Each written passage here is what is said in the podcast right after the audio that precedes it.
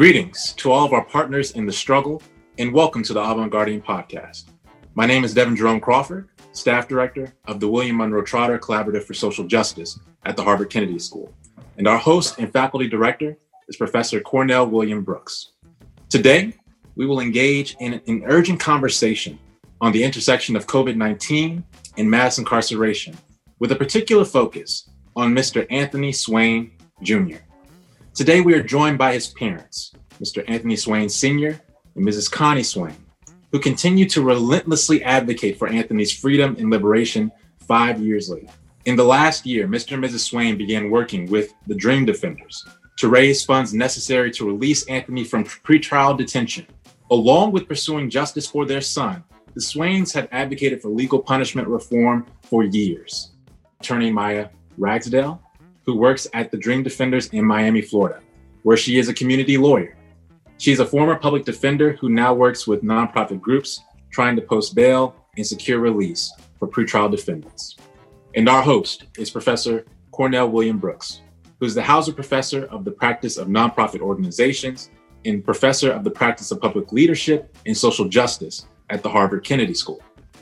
He is also the director of the William Monroe Trotter Collaborative for Social Justice, at the school's Center for Public Leadership and visiting professor of the practice of prophetic religion and public leadership at Harvard Divinity School. Professor Brooks is the former president and CEO of the NAACP, a civil rights attorney, and an ordained minister. Due to some technical challenges, you may notice a slight echo, but the conversation is definitely worth it. We invite all of you who are listening to this broadcast to follow the Trotter Collaborative at harvard.trotter.edu our social media website or platforms at Harvard underscore Trotter, as well as follow our podcast. Rate and subscribe it on Apple Podcasts, Spotify, and anywhere you find your podcast. We now invite Professor Brooks to lead us in this conversation. Professor Brooks. Thank you, Devin. I'm so um, honored and delighted to have this opportunity to be in conversation with Swains and with Attorney Ragsdale on one of the most critical issues facing our democracy in this moment. I mean, we find ourselves in the midst of a pandemic of mass incarceration where we have 2.2 million Americans behind bars, over 4 million under supervision of the criminal legal system. This mass incarceration occurs alongside a pandemic of COVID 19. That is to say, where there are 400,000 fatalities and the pandemic yet rages, we have our brothers and sisters, people like us, behind bars in America's prisons and jails. So I'm delighted to have this conversation, the Swains, in a moment in which their story represents a family portrait, if you will, of COVID 19, mass incarceration, and the troubles of our debtors' prisons and jails in terms of the uh, cash bail system.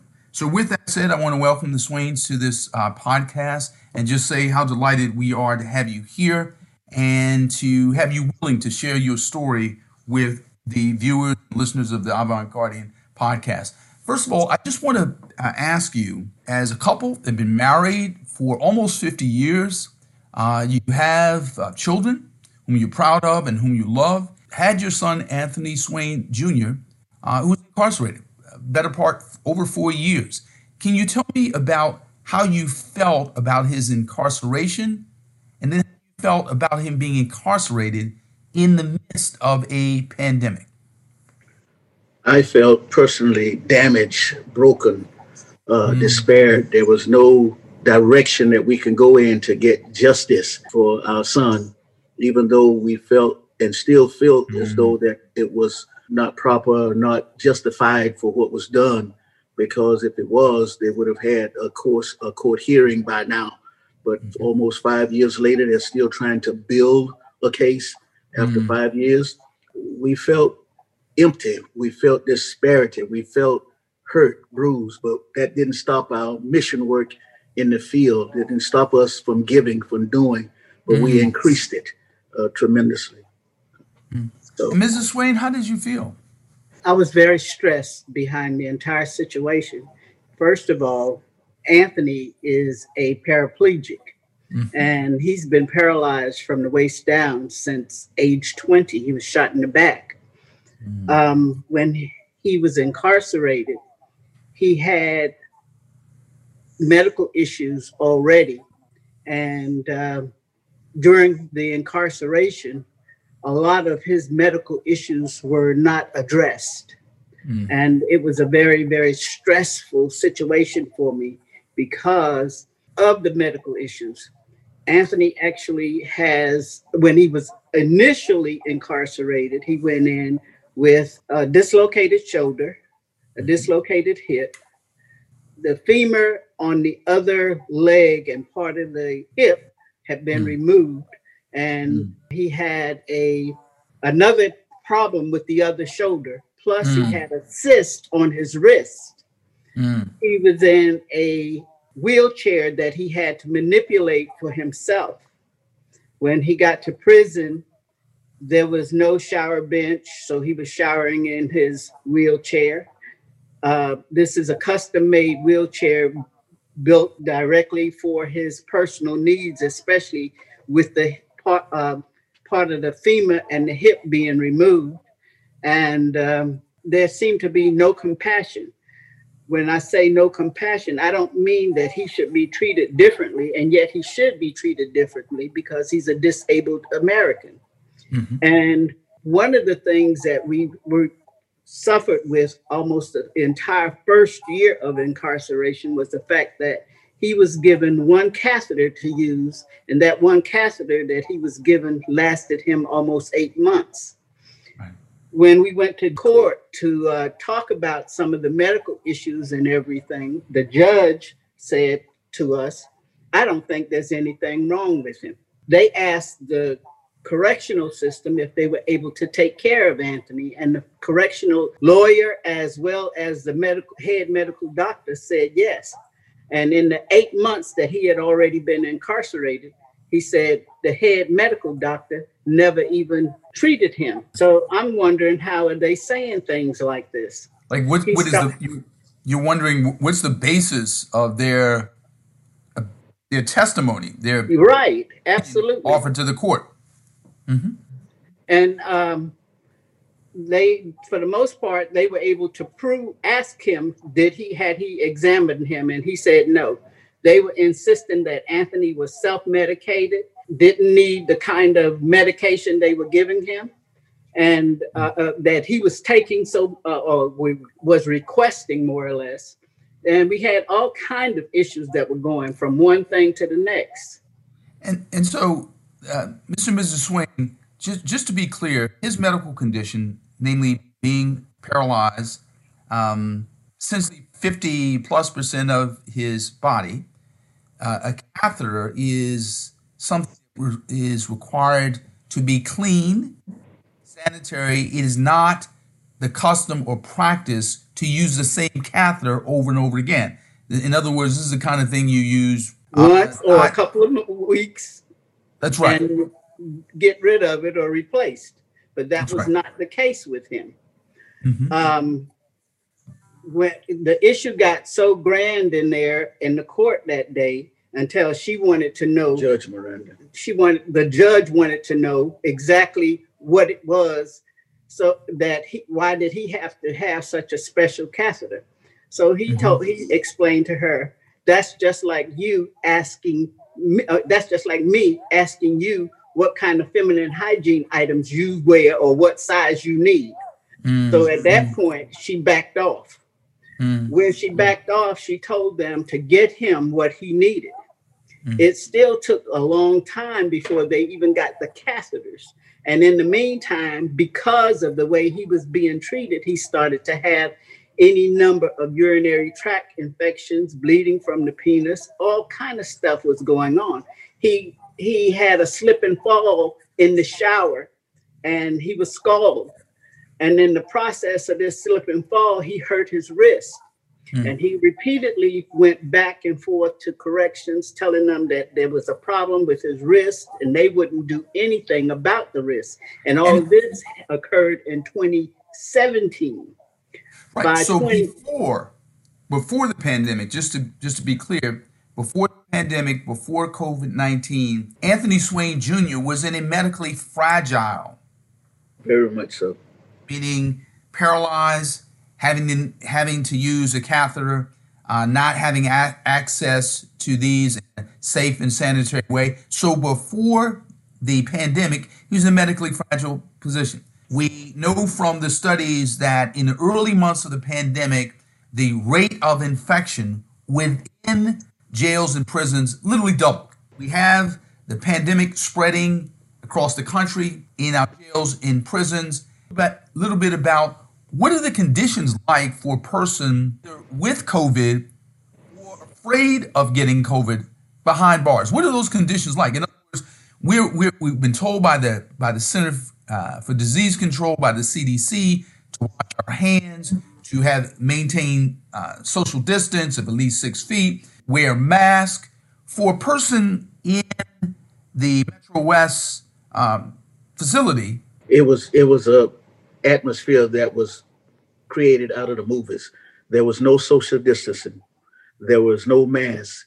There was wasn't anything that he could use other than the socks off his feet to cover his nose, to cover his mouth, and mm-hmm. the things that he depended on. And, and when you say to cover his mouth with the socks from his feet, when I wear a mask, there are straps that go around the ears to hold the mask in place.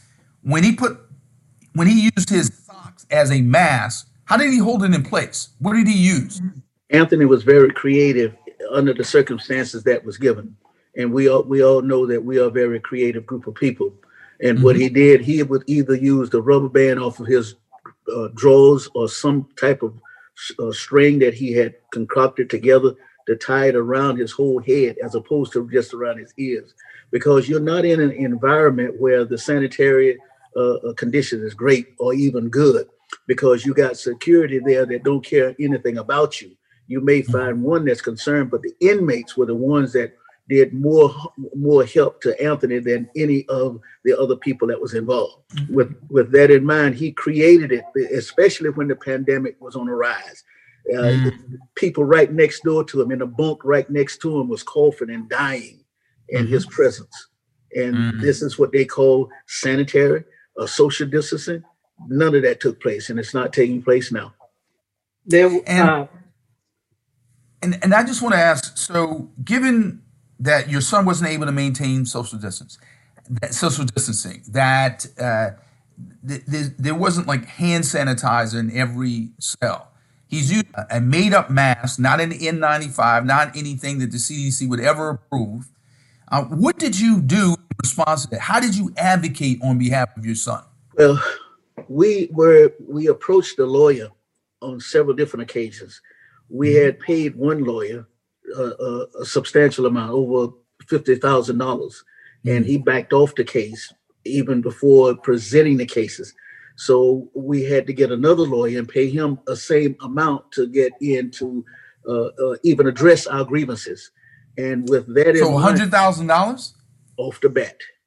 Off and and you all are you all are middle class people. I'm assuming yes. you're not rich. So hundred thousand dollars for two lawyers who weren't able to help you. So tell me more about your advocacy. Well, the, the the my wife retired from a school board after having served 37 years of mm-hmm. uh, employment. I retired as an engineer after serving 40 years as an engineer. But mm-hmm. there was some, I just retired in 2015. This happened almost immediately after retirement. And mm-hmm. all of the things that we had saved and had planned to do was geared toward the, the, the, the our son being, uh, getting released from uh, in, being incarcerated. Everything mm-hmm. that we had poured into our future was emptied into his future, you see. Mm. So this is where we were. As far as the pandemic was concerned, in that realm of things, it was a double portion. We are people of faith. We believe in God. We we pray. We we've increased it, and we have a trust in Him. And a lot of the things that came about came about through prayer. Maya's number one. Like I said mm. earlier, um, she is a beautiful young lady with wings. She can't see her wings now, but I see them. She came in and helped us tremendously. She mentioned things that I had no knowledge about uh, wow. in regard to our son. And when she said something about the program, I said, "Well, let, yeah, the GoFundMe." I had no idea what it was at that time, and, and, and so, mm, and so you, this new attorney whom we're going to talk to, and we're going to come back to hear more about your story, um, Maya Ragsdale, who is a graduate of the Harvard Law School, uh, a community lawyer who was recently recognized as an activist uh, of the year.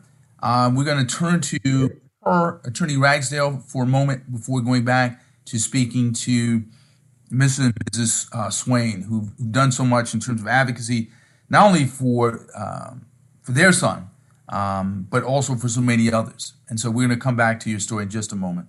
So, Attorney Ragsdale, so delighted to have you as a part of the Avant Guardian uh, podcast. And if I could just ask you, the, the Swains have gone through two lawyers uh, trying to secure this not only their son's liberty and life, uh, I should say son's liberty, but literally his life. So you come to this case to these folks, and and, and you know I'm a, I'm a minister, if I can say, praying people who've described you as a, a, a, beautiful young lady with wings. I mean, it, it is seldom that lawyers are described this way, right? so uh, I've been practicing. I've, I've been a, uh, a, lawyer for many years. I've never been described as a, as a person with wings.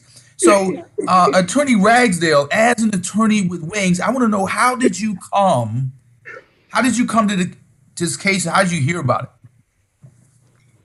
So I heard about the Swains, and I heard about Anthony specifically because mm. I had a number of people who I knew who were inside of the jail system, mm. and people continually told me there's a man who is in a medical unit who you need to talk to. People inside of the system kept telling me you need to talk to this person. And so you know, I, I remember at that time I was getting so many calls. I would say I was getting maybe 50, 60 calls a day from the jail.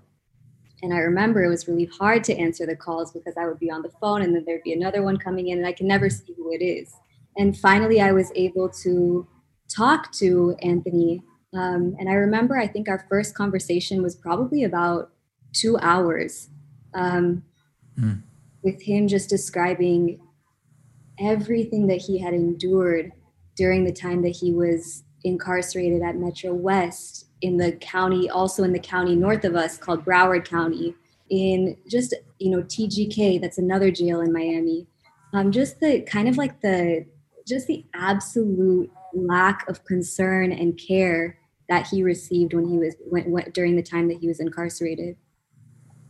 And so you're, you're getting these uh, calls by the score daily from the jails. Uh, these are people who are legally and presumptively uh, innocent, uh, who are uh, waiting uh, a trial, uh, being detained, having their liberty circumscribed, and they're calling you because the conditions in the jail are not are not safe. Um, and as we can tell from what the Swains have described, they weren't safe, medically speaking, before COVID. And so what was, as an attorney, what was your response to uh, Anthony Swain's case? I mean, what was your theory in terms of what you should do next as a matter of law? And since you've been described as an activist, as an activist. For the context, um, mm-hmm. I do whatever I can to get whoever it is that I talk to out of the jail system. So I see my law degree as one tool in order to do that. But there's obviously a whole number of different things that that that are in um, and the arsenal of an advocate. And so you know i was working with dream defenders which is an organization of people who are young who are not lawyers um, who are trained in community organizing and so the first thing that we did is that that the dream defenders dream defenders kind of activist side of the, the campaign started making demands on the jail system, um, saying you need to release people. These mm-hmm. jails are overcrowded. Most of the people who are incarcerated should never have even been there in the first place. A bunch of people can't afford bond. A bunch of people are there on probation violations that need to be released. This is an absolutely you know ridiculous situation that we've always been in. And then during this time of covid um, it is essential that people are released immediately. Mm. Same time as that um, we decided to also use a legal legal approach. And so we partnered with um, civil rights corps advancement project and community justice project which are all civil rights organizations to file a lawsuit against metro west knowing that filing a lawsuit would increase the pressure on the jail system um, to both address the conditions inside of the jail as well as to release people from the system. And so, just to, just to be clear, so as a lawyer, as an activist, working with the Swains, who are advocates on behalf of their son and advocates on behalf of, of people caught up in this system of mass incarceration, you use a legal strategy challenging the medical conditions uh, in the in the jails on presumably constitutional and statutory grounds, but you do so with the understanding that it has activist implications. It gets the case more visibility. It motivates, inspires, ignites uh, the community uh, to come together around. Can you just talk a little bit ab- about that? Yeah, that's exactly what we what the hope was. Um, as a result of filing the lawsuit, um, there were suddenly articles about the jail system, about the fact that, you know, people were basically piled on top of each other, 60 people to a cell, sometimes up to 70, 75 people to a cell. Um, there was just, there was actually attention to this jail system for one of the first times that I think I can think of. Um, we have a jail director who's considered to be a progressive. Um, he works very closely with the county commissioners, with everybody kind of like in this, in, who's involved in the system. And he's considered to be this person who's a humane jailer. Um, and so this was one of the first times in a kind of widespread way that he was getting a lot of negative attention. And it was also, this case was also being used by um, the court system, by some of the better judges in the system to release people. They were saying attorneys started defense attorneys started contacting me and asking about this case. Can you please send us like, you know, a list of the conditions that we can use in our own advocacy for our for our clients. So there were so many different ways that this case um, ended up in so many different, uh, I guess, areas of the Miami-Dade community and being used in so many ways. And, and Attorney Ragsdale, would it be fair to say, in, in some ways, that Anthony Swain Jr was almost like a, a Rosa Parks for pretrial detainees in the sense of here he is someone with a with a profound medical condition, who's a medically fragile condition, uh, who is legally and presumptively innocent, right?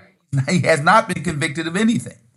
And as we know, 70, close to three out of four, 74% of the people are are haven't been convicted uh, who are sitting in jails. So is I'm asking you, is his case in some ways a, a snapshot, a picture, an image of the whole matter of the problem with the cash bail system?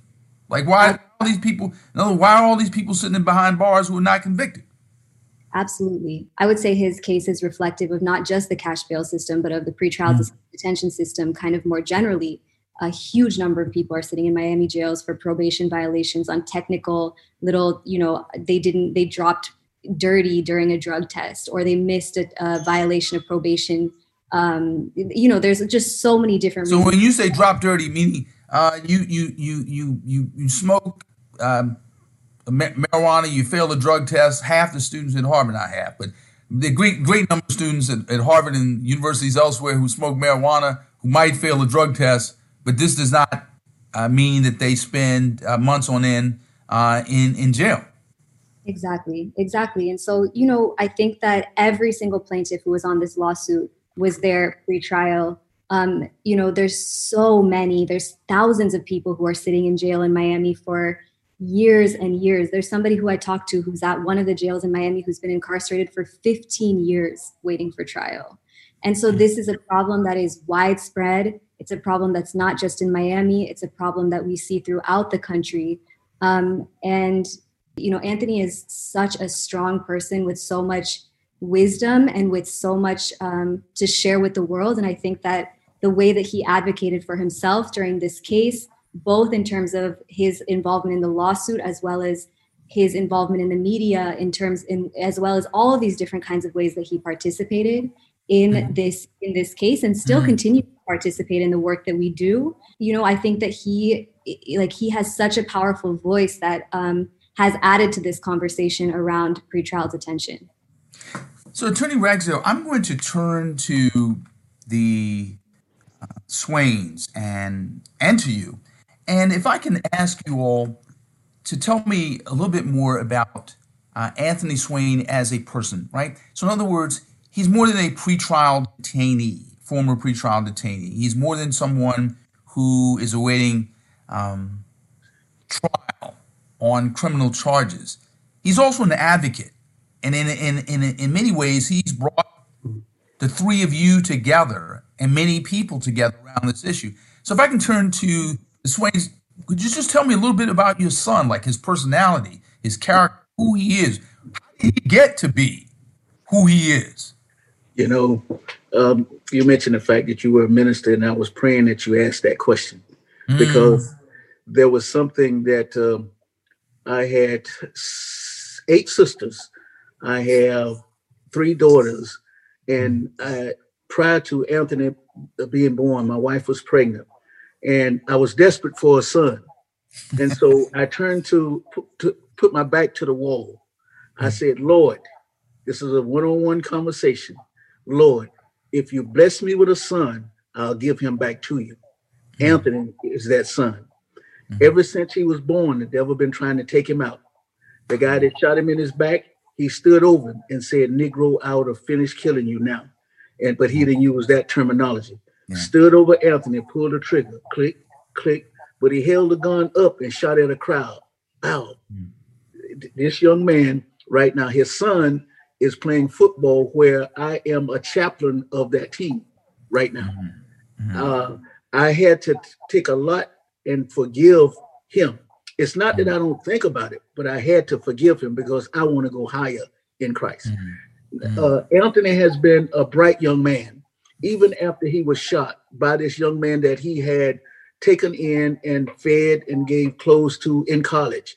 Um, he uh, went back to Embry-Riddle after they took the bullet out of his back here in, in Miami and graduated. When he graduated, they had no handicap facilities at Embry-Riddle Aeronautical University. They had they had to lift him on the stage with a tractor and a hmm. forklift. And when they lift him on the stage, I saw tears coming out of the eyes of all of the professors because they thought that he wasn't going to complete college. He hmm. completed college in 2001, graduated with with an average of 2.5 plus GPA at that mm. time. Anthony mm. is extremely bright.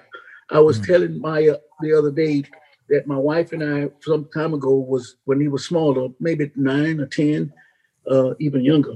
We were going off and we left them home here, uh, my wife and I. Much younger.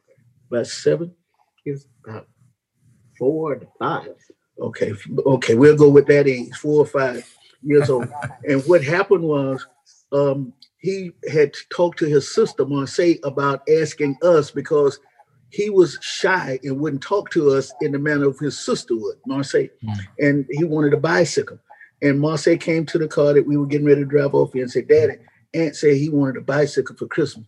I said, Marseille, if Aunt can fix that bicycle in the back, I said, we'll buy him a bicycle. The bicycle, the tires was was tight was squeaking, the chain was broken and tight, mm. and you needed some kind of oil or something to lubricate it. The spokes was here and there. And when we left and came back, the kid was riding the bicycle up and down the street. I said, Connie looked at me and laughed. She said, I guess you got to buy him a bicycle. I went straight to, to Sears. Walmart wasn't open at that time and bought him a bicycle. But he has always been adventurous, a bright young man, knew how to conduct himself in situations of this nature and we I would go to Jacksonville. I left one of the apartments that because of what the, the, the, the, people did to him, lost the house. The house is worth over a million dollars now. I had him and his brother to do some work on that house. When I went to Jacksonville to come back. And when I came back, the, everything was complete. Everything that I had asked him to do. He was just that type of young man. Smart, intelligent, bright, and honest. Integrity. Determined. Yes, mm. very determined. Now, I, I, I would I would be fired from this podcast if I if I asked only dad, but without asking mom uh, how yeah. her son. Uh, so I'm going to do that. Okay. well, as the dad has already described, he's uh, very bright, highly intelligent, mm-hmm. and he has a level of compassion for people. And anything that he could do to help somebody, he's done. While he was incarcerated, he was busy trying to teach them how to file their grievances, how to document their grievances, whatever. And he told them, he said, I don't care if they if they miss giving you your cookie for the day, you're supposed to write that down on the grievance. If they miss doing this for you today, it's supposed to be documented. Anything that they do to you has to be documented or fail to do for you needs to be documented. And he would be in there teaching the people how to write the grievances, and they would the, the administ- administrative part of the facility would be so upset until they would just ask him to stop him to stop filing grievances for himself, where they would have such a backlog of them. Wow. And one of the things that we have always tried to instill in in him as well as all of our other children is a level of independence and knowing how to do things for yourself. And he found people that could not read. He was busy reading and trying to tell them what was being said and done about them on their court appear, uh, things and everything. And he was just a, a big help to those people that were incarcerated. One of the things that we did not talk about. Not changing the subject intentionally, was the mm-hmm. fact that when he was incarcerated, they had him right next door to the COVID ward. Mm. In other words, anybody that went into this ward had to pass by him. Anybody mm. that came out of the ward had to pass by him. And for the length of time that COVID existed, and he didn't get it until those final days, we know truly that God was still on the throne. Wow.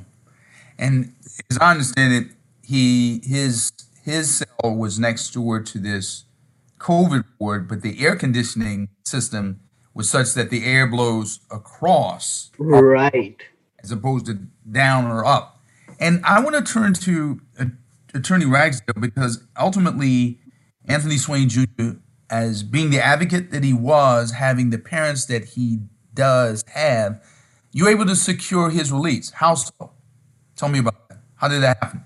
It was a process. Um, the first thing that we tried to do was ask the judge to release him just through the lawsuit as a member, as a plaintiff, as one of the people who was leading the lawsuit. Mm-hmm. That didn't work.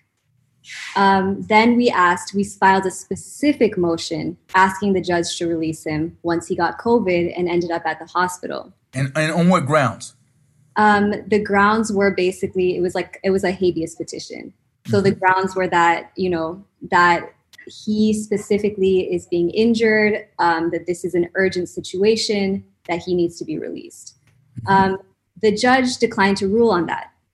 Um, she said that because his state court judge, so we filed the lawsuit in federal court. She said mm-hmm. because his state court judge hadn't yet ruled on his motion to release, she was going to defer to the state court judge, wait to see what happened, knowing full and well that the state court judge was never going to make a decision on that motion because there was no no pressure for her to do so.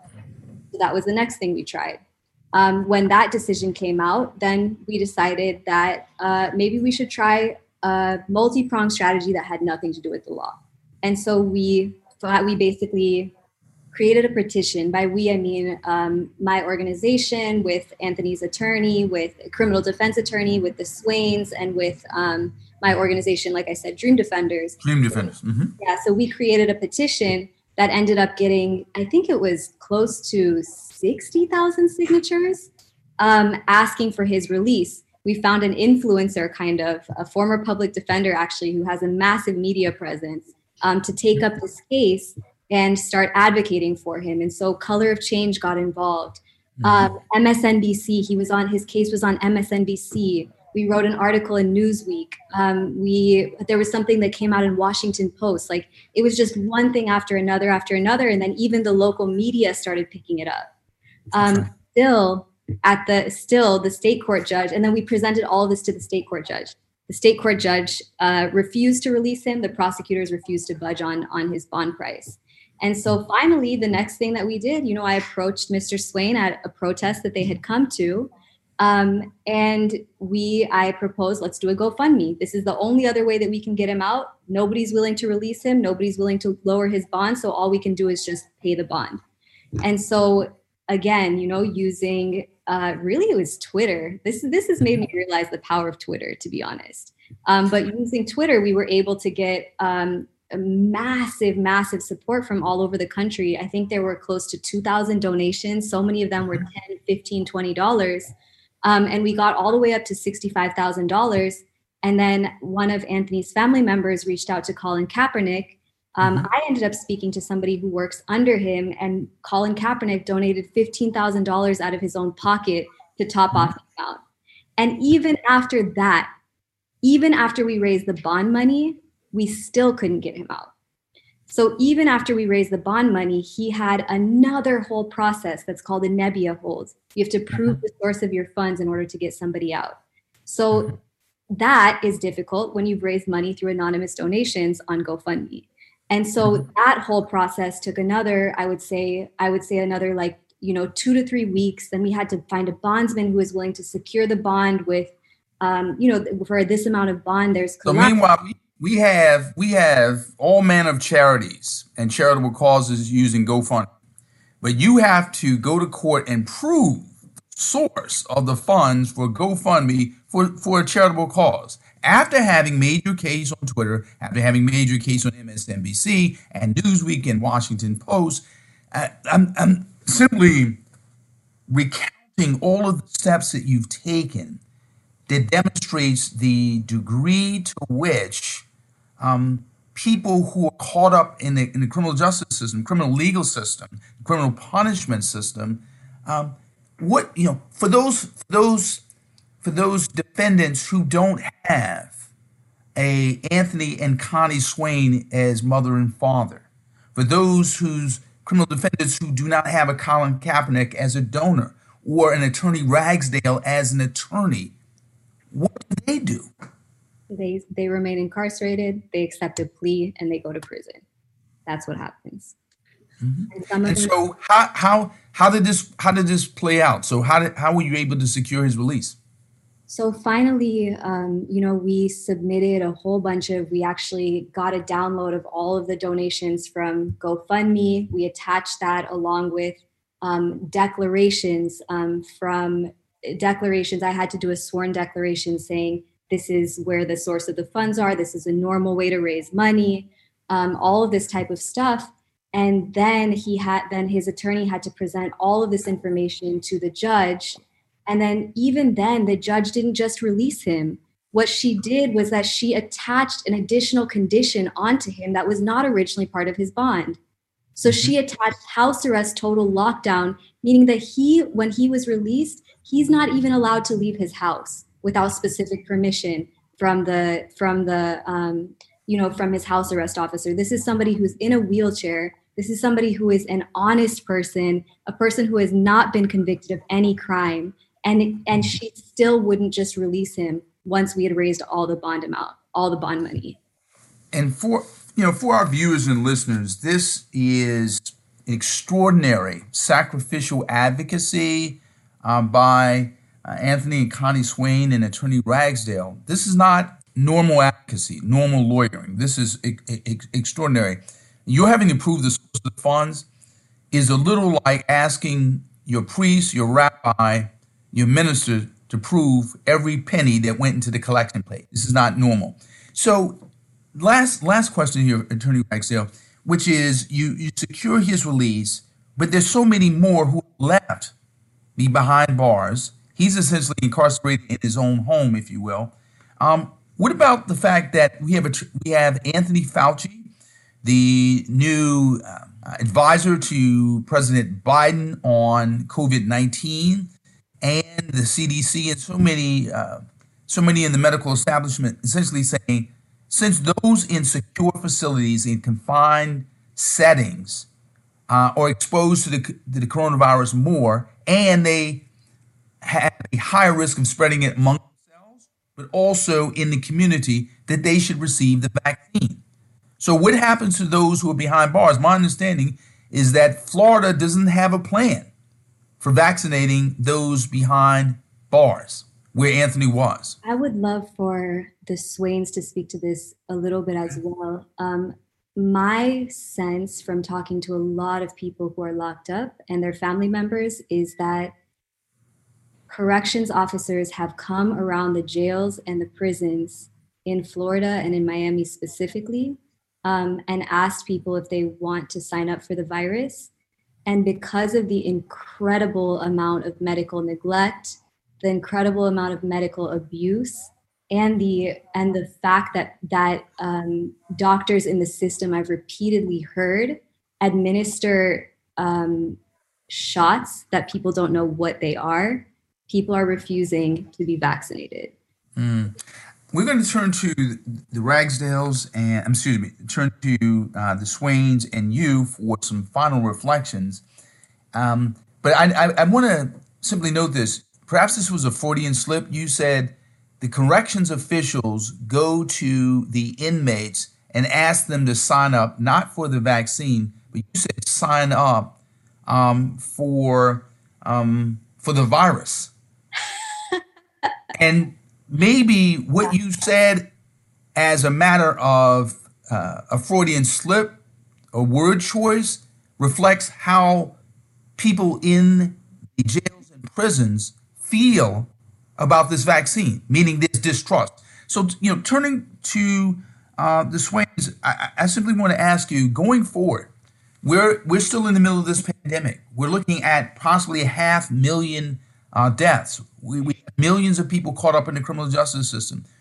What do you say in terms of how do we advocate for the vaccine for who need it, who are vulnerable behind bars?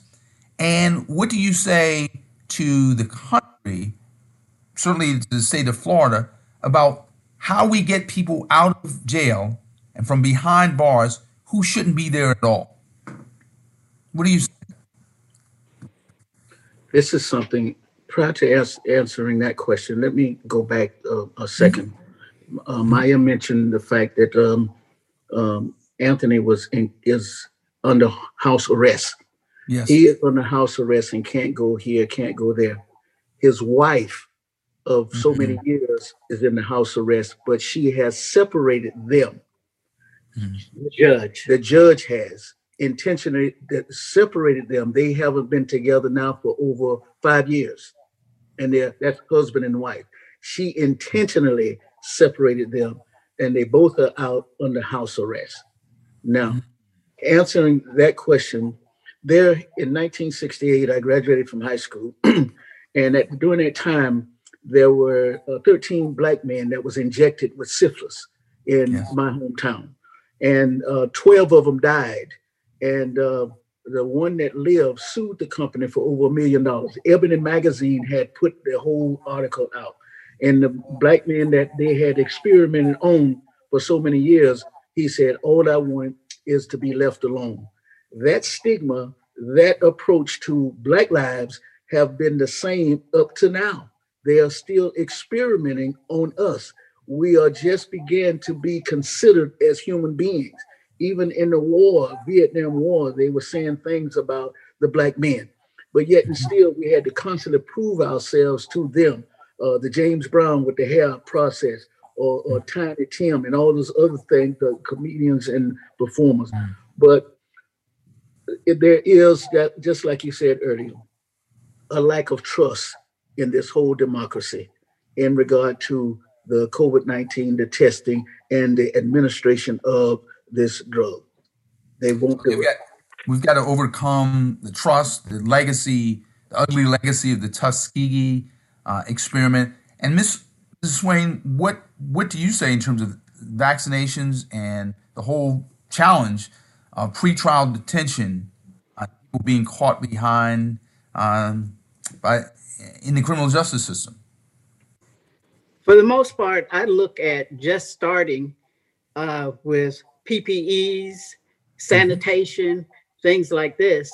And if we can't get the basic that is not costing us hundreds of millions of dollars to produce, if we can't get them to clean the jails, provide the uh, people with uh, whatever they need in terms of soap, hand sanitizers, gloves, uh, cleanliness, period. How can we get them to trust that you're going to do the right thing with whatever vaccinations or medicine that you plan on giving them? You can't. So there's relation there's relationship between ensuring that uh, criminal defendants criminal defendants have the medical minimum and the trust that it takes for them to be willing to take uh, a vaccine. And then, of course, prioritizing people behind bars to receive the vaccine. Because if Florida doesn't have um, that as a part of a, of a plan, as do many communities, many jurisdictions, um, even if you get them to prioritize the prisoners, you got to get the pr- prisoners to actually be willing to take the vaccine. And of course, their willingness to take the vaccine has everything to do with what you described being the prisons and jails providing the PPE, the medical minimum to ensure that their humanity is respected and safeguarded and protected. Attorney Ragsdale, um, this as, as a public interest attorney, as an act, activist, and as an advocate who has used a wide range of tools. You've used social media, you've used traditional media, community organizing, working with groups like the Dream Defenders, the Advancement Project, and, and Color of Change. Going forward, what would be your strategy for in, in the middle of this pandemic, getting those behind bars uh, a vaccine? Uh, going beyond the pandemic, ensuring that those behind bars, that there are many fewer of them behind bars who are trapped in our, our jails and, and secure facilities. If you could speak to that as an advocate, as an activist, uh, as an attorney.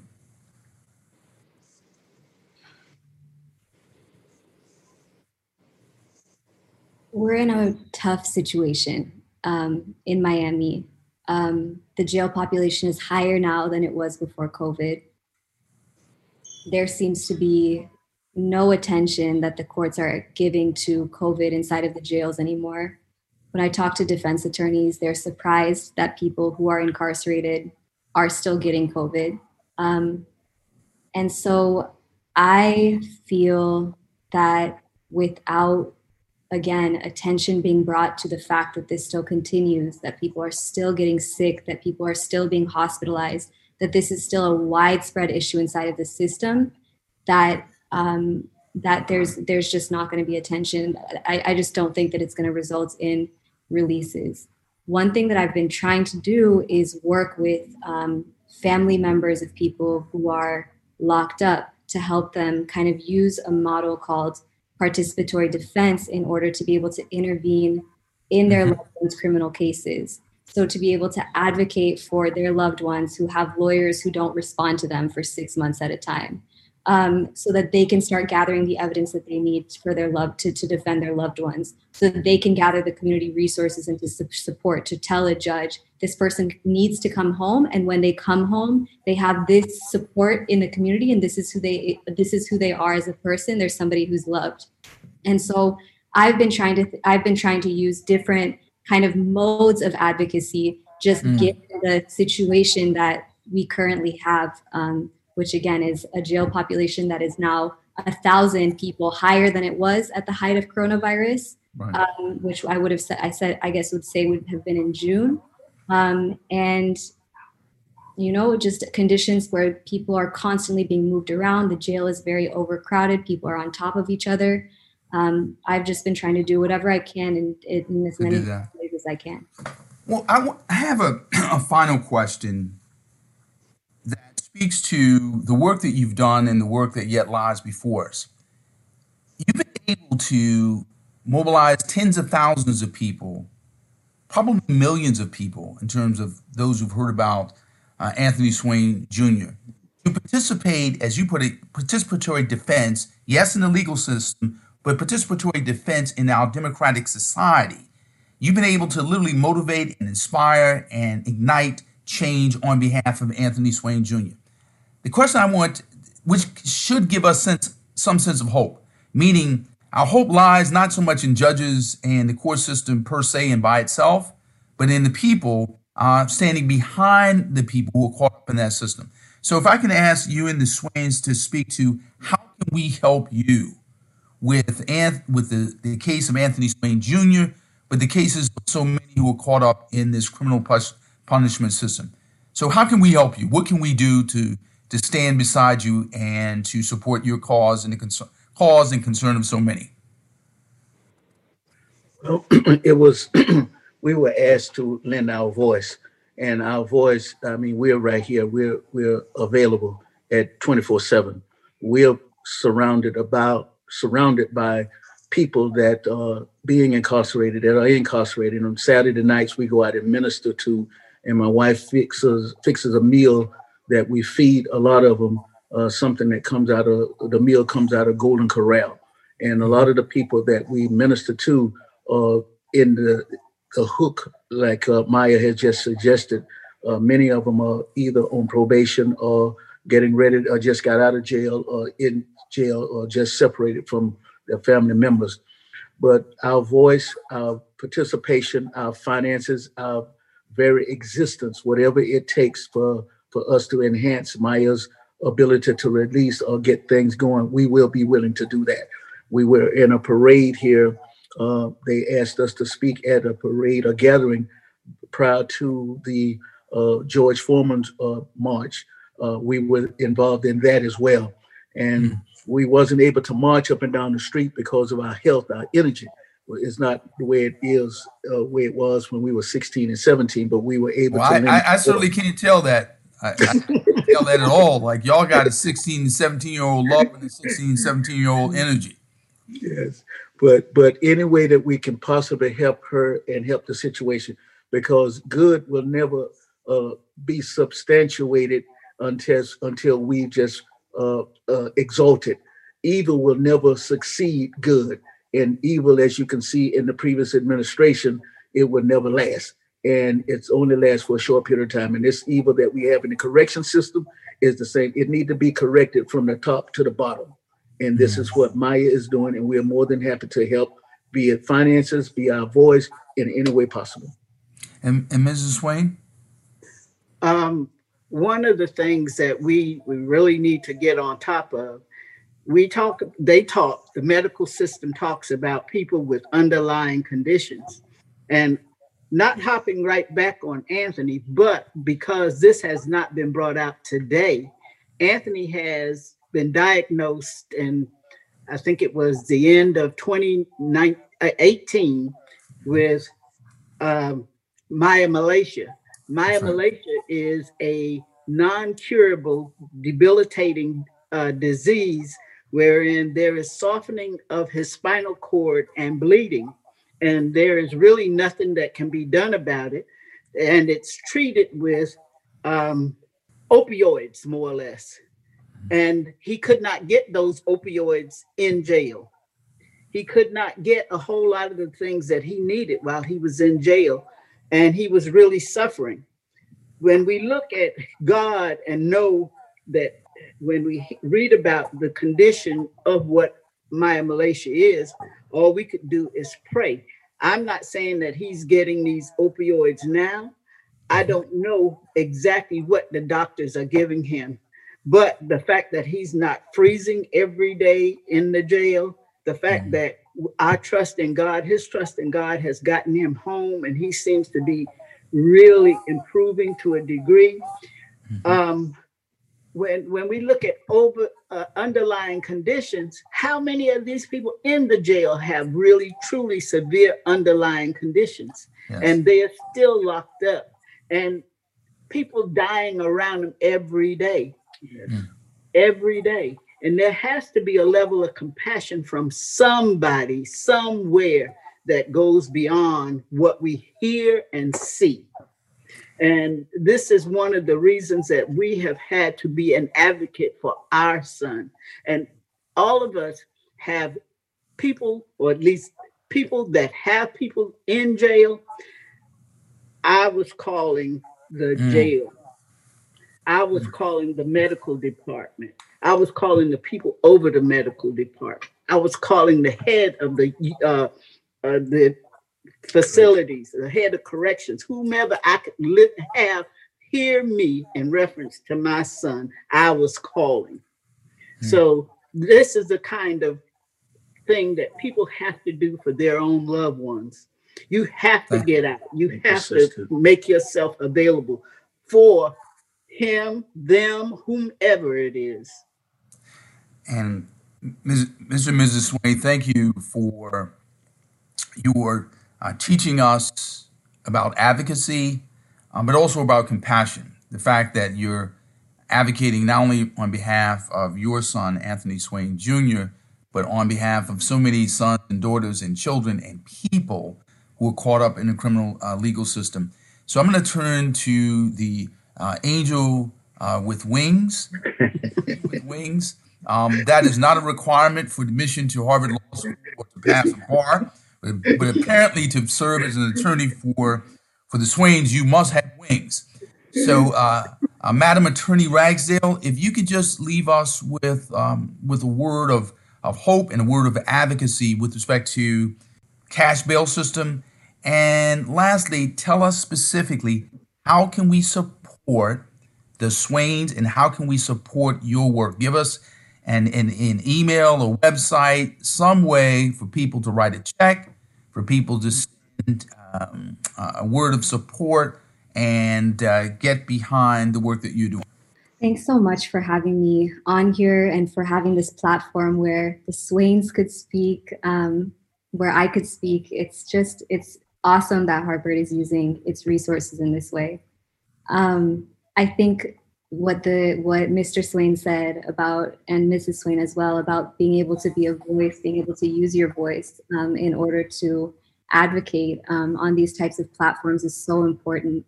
Um, and I would say that you know just in general, I think most communities have at least an organization, at least one organization that's working on criminal justice issues. Um, and so I think that for me, what I've really realized over the last year and a half is it's just so important to find those organizations and figure out how to support them. Those organizations are the ones that are connected to, you know, those are organizations are the ones that you can get involved in programs, like, for example, court watching to learn more about the system. Or those organizations are the ones that are creating demand letters asking for people to be released from the system. Or those organizations are the ones that are holding public hearings in order to um, you know, in order to give people a space so that people can talk to their elected officials and talk to them about why their loved ones need to come home or why people in their community don't deserve to be incarcerated. So I think that joining an organization that is doing this kind of work is absolutely vital because these organizations are powerful based on the number of people who are actually part of them, who are supporting them, who are who are um, I guess being organized and who are advocating through these kinds of vehicles. So I would say that that's the to me that that feels like the the biggest thing. Um, I, in terms of the organization that I'm part of, the website is www.dreamdefenders.org. Um, I'm also involved in another organization that is specifically the membership base is people whose loved ones are currently incarcerated or formerly incarcerated. The website for that is beyondthebars.info. Um, and so, you know, either one of those places are places where you can find more information. They're Miami specific or Florida specific, but again, there's similar organizations throughout the country in every community um, working on these kinds of things. Mm-hmm. Thank you so much.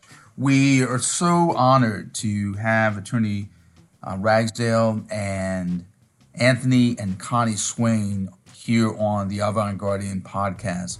When you hear people who are willing to not only tell their story, but help us as Americans change our story and the stories that we tell about people behind bars and the stories that we tell about our democracy, we're so thankful for your willingness to speak up, to speak out, to stand up and stand against injustice and stand for the well over 4 million people under criminal supervision in this country, 2.2 million people behind uh, bars, uh, the millions of families affected by this pandemic of mass incarceration amidst this pandemic of COVID 19. We are deeply, deeply, deeply uh, grateful for you being here. And we simply want to say to our listeners and viewers of the Avant Guardian podcast of the William Monroe Trotter Collaborative for Social Justice at the Center for Public Leadership at the Harvard Kennedy School, we're grateful for your presence, for your support of this work. We encourage you to follow the work of the Trotter Collaborative, which is a social justice collaborative at Harvard, bringing together students, activists, advocates, faculty, and staff all across the country to make a difference in your communities. We ask that you follow that work at Trotter underscore Harvard. And we ask that you support the work. Please uh, subscribe and give us a five star rating in terms of the Avant Guardian podcast.